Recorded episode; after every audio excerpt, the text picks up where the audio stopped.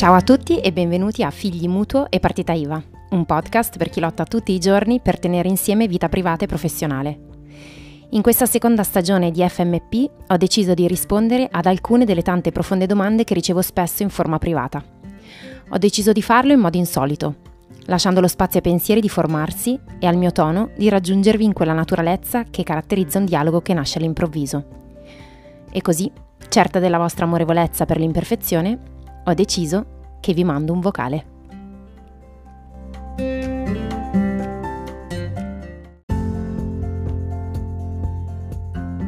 Cosa fai quando le tue idee, i tuoi progetti, l'entusiasmo e la tua voglia di fare si scontrano con la realtà? Imprevisti, vita privata, conti da pagare, momenti di sconforto e stanchezza? Eh, allora, di primo, di, di primo, come dire, così impeto mi viene da dire che mi arrabbio.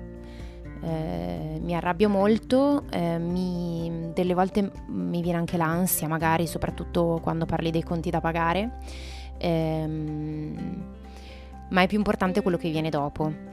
Cioè io credo che sia proprio um, sacrosanto avere una reazione, direi umano, avere una reazione, perché sennò sarebbe proprio un po' strano. Non, eh, che nel momento in cui una cosa non corrisponde a quello che avevi in mente non genera nessuna reazione di fastidio.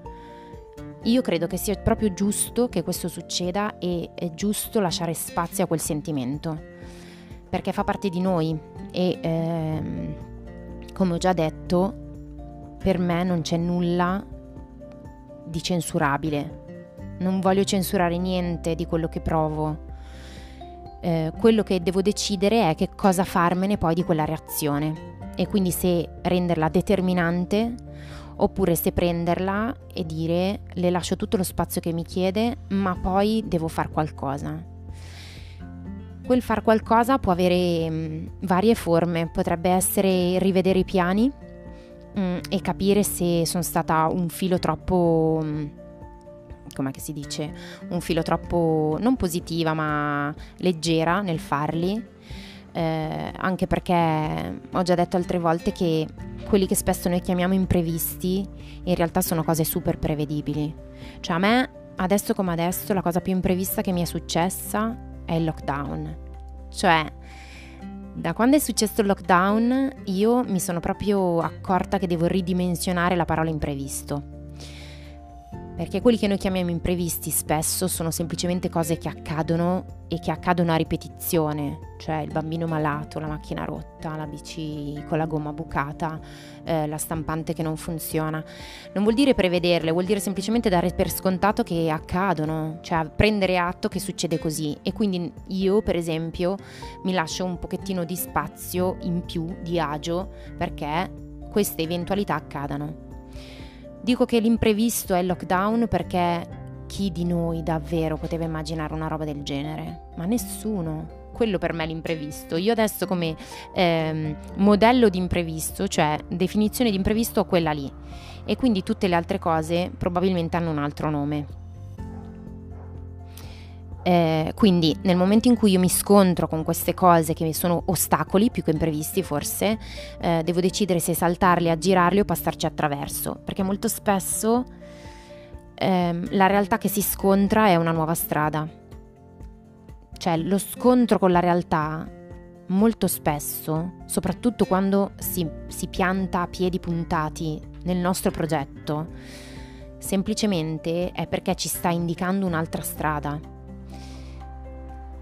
Davanti a questa possibilità ovviamente ci sono due posizioni, quella che la guarda come una sfiga rispetto a quello che avevamo in mente, oppure quella che guarda come la possibilità che quello che avevi in mente tu, in mente tu non era eh, proprio quello cui, in cui tu potevi trovare la piena realizzazione.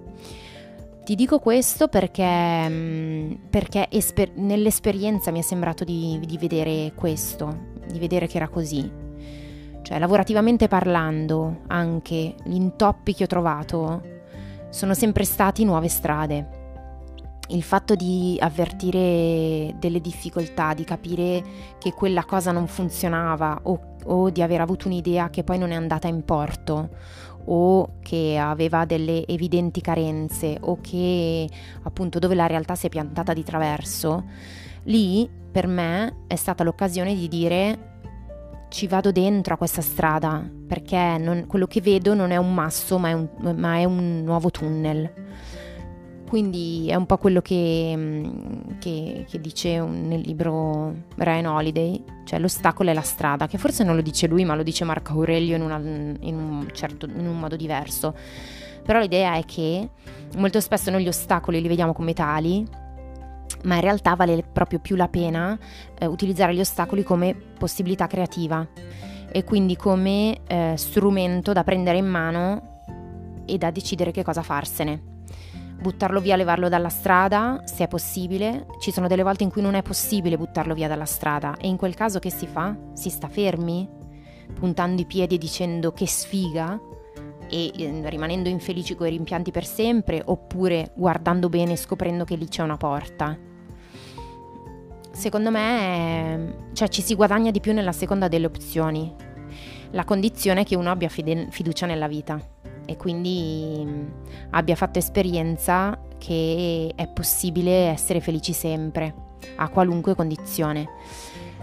Io ho fatto questa esperienza qua, sia nella mia vita sia guardando quella di alcuni altri, dove un ostacolo evidente, che per tutti sarebbe una sfiga, è diventata l'occasione di realizzazione della loro vita. E quindi a me viene da dire, davvero, davvero io sono ancora qua a incavolarmi con questo bastone tra le ruote?